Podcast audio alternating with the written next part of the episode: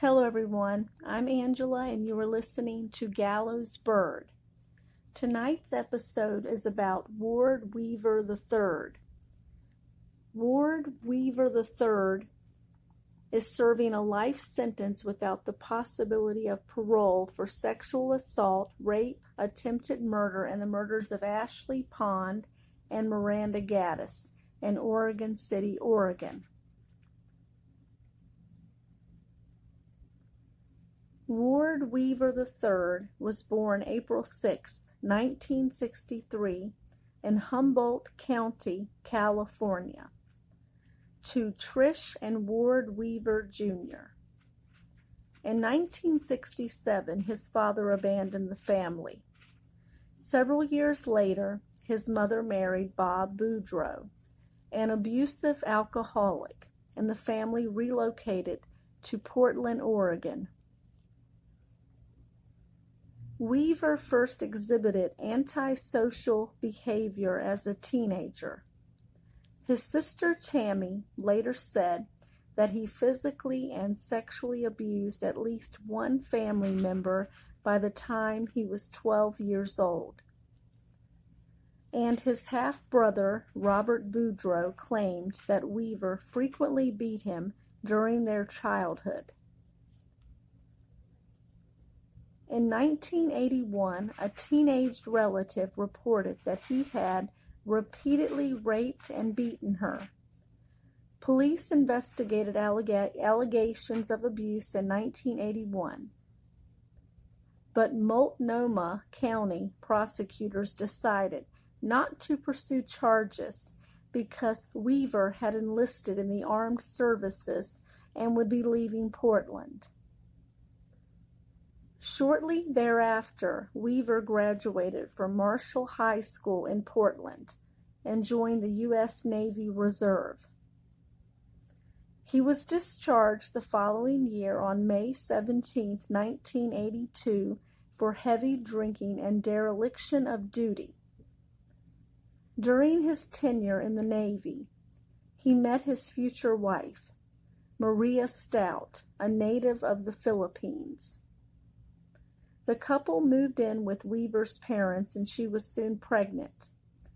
Five months into her pregnancy, she was physically assaulted by Weaver and hospitalized, but refused to press charges.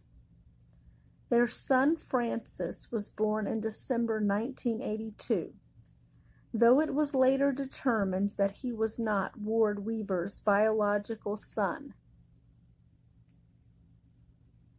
In 1981, Weaver's father murdered a young couple whose car had broken down in, in Tehachapi, California, and buried them in his backyard. He was sentenced to death for the crime in 1984. He is also a suspected serial killer, being suspected up to 24 other murders.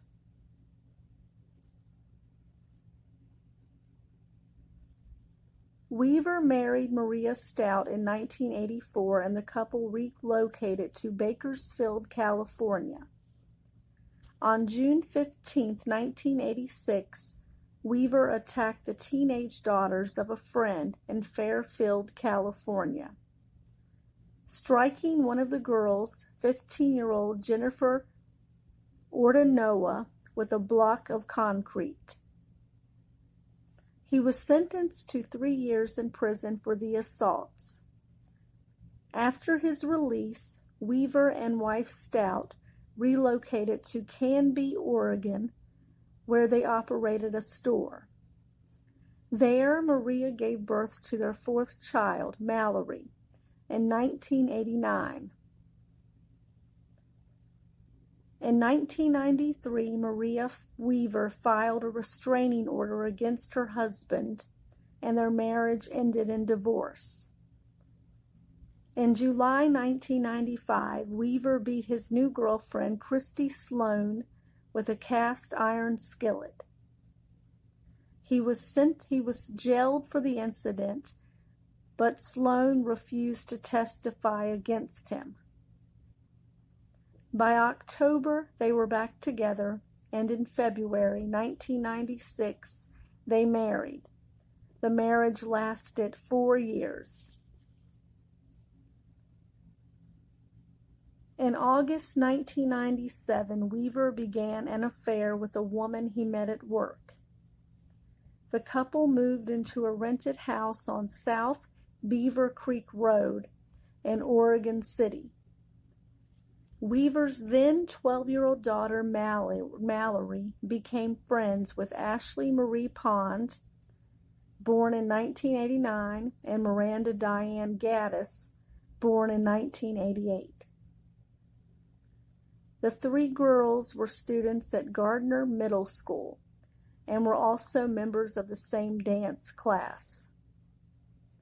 In August 2001, Pond accused Weaver of attempting to rape her at his home, and the incident was reported to the police. However, charges were not formally filed by law enforcement. On the morning of January 9, 2002, Pond left her home at the Newell Creek Village Apartments to walk to the nearby bus stop. She never arrived. Friends and family, including Gaddis, began to search for her. Gaddis resided in the same apartment building as Pond. The dance team, which both girls were a member of, organized a fundraiser to help assist the search for Pond, which they scheduled for March 23, 2002. On the morning of March 8th, Gaddis disappeared under similar circumstances to Pond. After Gaddis's disappearance, the Federal Bureau of Investigation instated a task force to search for the girls. FBI spokeswoman Beth Ann Steele stated during a press interview there is a growing belief that the cases are related, and while there's a slight hope that they have run away, there is a growing belief that there was some kind of criminal activity involved. After both girls vanished, Weaver, with the help of his son, dug a hole in his yard and covered it with concrete. Weaver told his son it was a pad for a hot tub. KATU television news reporter Anna Song conducted an interview with Weaver prior to his arrest, during which he stood on the top of the concrete slab where Ashley Pond was buried. When asked about the slab, Weaver told the Oregonian, I'm putting in a jacuzzi. The last time I checked, that wasn't against the law. Portland Tribune reporter Jim Redden got two tips early on one from Linda O'Neill, a, pr- a private investigator and a relative of Pond, which prompted him to interview Weaver. Weaver told Redden that he was the FBI's prime suspect. At a time when it was generally believed there was no such suspect. During a July 9, 2002 interview with the Good Morning America, with Good Morning America, Weaver commented, I have no problem with them looking at me as a suspect. The problems are coming with what they are doing as far as questions that are being asked of my family. They are telling parents of my daughter's friends not to let their daughters spend the night because I'm a prime suspect and their daughter might be next. On August 13, 2002, Weaver's stepson, Francis, called police claiming that Weaver had attempted to rape his 19 year old girlfriend. When speaking to authorities, Francis suggested that his father had been involved in the murders of Pond and Gaddis. Weaver was arrested for the attempted assault, and law enforcement subsequently initiated a warrant to investigate his property. Pond's stepmother, who had suspected Weaver in both cases, erected a sign next to the concrete slab on his property which read, Dig me up.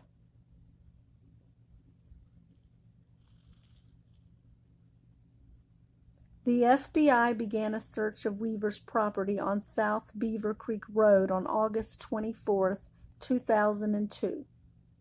That day, FBI agents discovered Gaddis's remains inside an empty microwave box in a storage shed behind Weaver's home. And on August 25th, the remains of Pond were unearthed from beneath the concrete slab in Weaver's backyard, where they had been stored in a 55 gallon barrel. The disappearances of Pond and Gaddis drew international media attention, receiving coverage in the Oregonian, People, the Los Angeles Times, the New York Times, and the BBC. The disappearances were also profiled in an episode of Unsolved Mysteries, which aired on September 20th, 2002, after the girls' bodies had been discovered. Journalist Linda O'Neill went on to co-write a book about the case, entitled The Missing Girls, published in 2006. The book was somewhat fictionalized, featuring composite characters and reconstructed conversations. O'Neill contended that the substance of the book was accurate, but the FBI criticized the book and took exception to O'Neill's characterization of how the case was solved.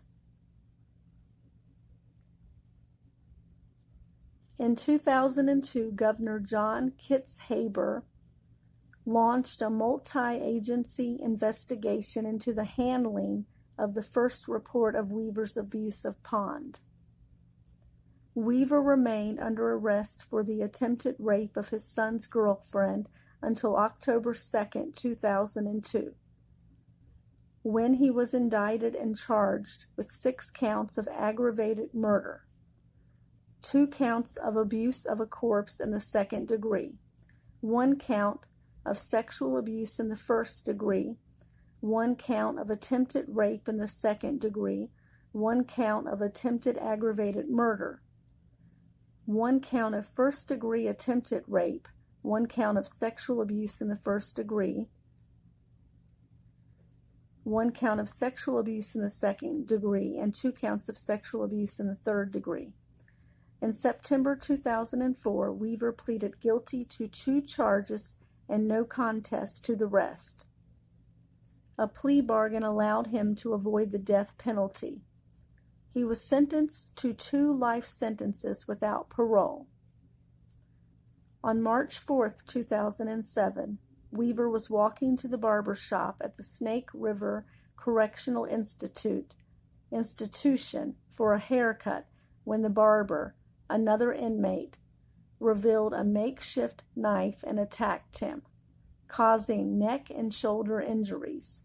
He was treated at the prison. The barber was placed in the disciplinary unit. In 2009, Gaddis's younger sister Mariah visited Weaver in prison on two occasions. I had to know what happened. It was the only way I could put it behind me, she told reporters. During the visits, Weaver admitted to murdering Pond and Gaddis with his bare hands and told Mariah that he had planned to murder her next. On February 17, 2004, Weaver's son Francis was arrested and charged with murder. He and, their, and three others had allegedly robbed and killed a drug dealer in Canby, Oregon, the day, be, the day prior. Thanks for listening to Gallows Bird. Please like and subscribe.